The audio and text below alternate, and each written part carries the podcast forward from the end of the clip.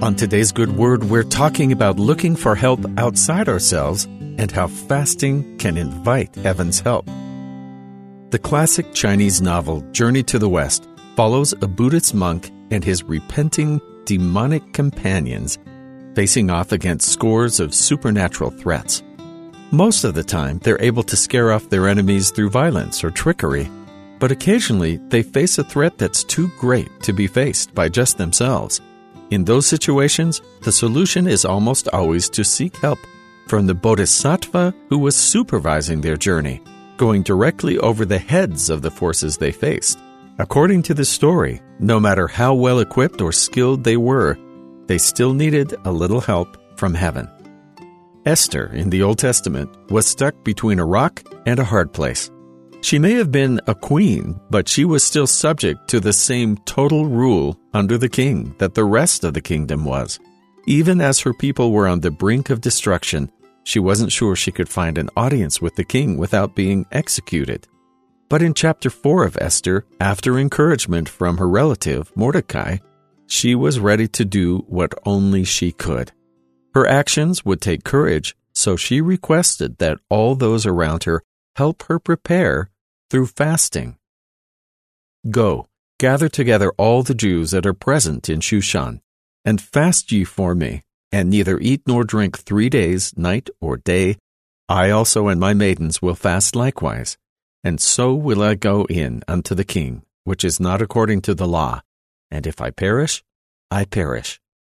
So Mordecai went his way and did according to all that Esther had commanded him.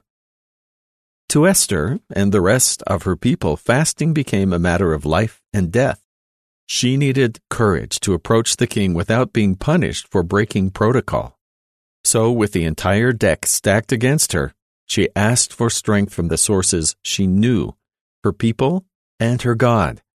Their efforts paid off as Esther was able to save her people through the courage she gained to do the right thing. The book of Esther is filled with references to fasting as a way to see the hand of heaven a bit more clearly. We often fast for guidance, but Esther already knew what she needed to do. She just needed the strength to do it. No matter our purpose, fasting and prayer is one way the Lord has invited us to seek Him. Fasting is not an immediate solution to every problem, but it does give us a clearer view of what the Lord expects from us. We're not meant to starve ourselves, but a little self discipline can help us reorganize our priorities as we sort out both the worldly and the heavenly. When we purposefully set aside our physical needs for a time to focus on spiritual things, God rewards our sacrifice, hearing our petitions that we seek from that higher source.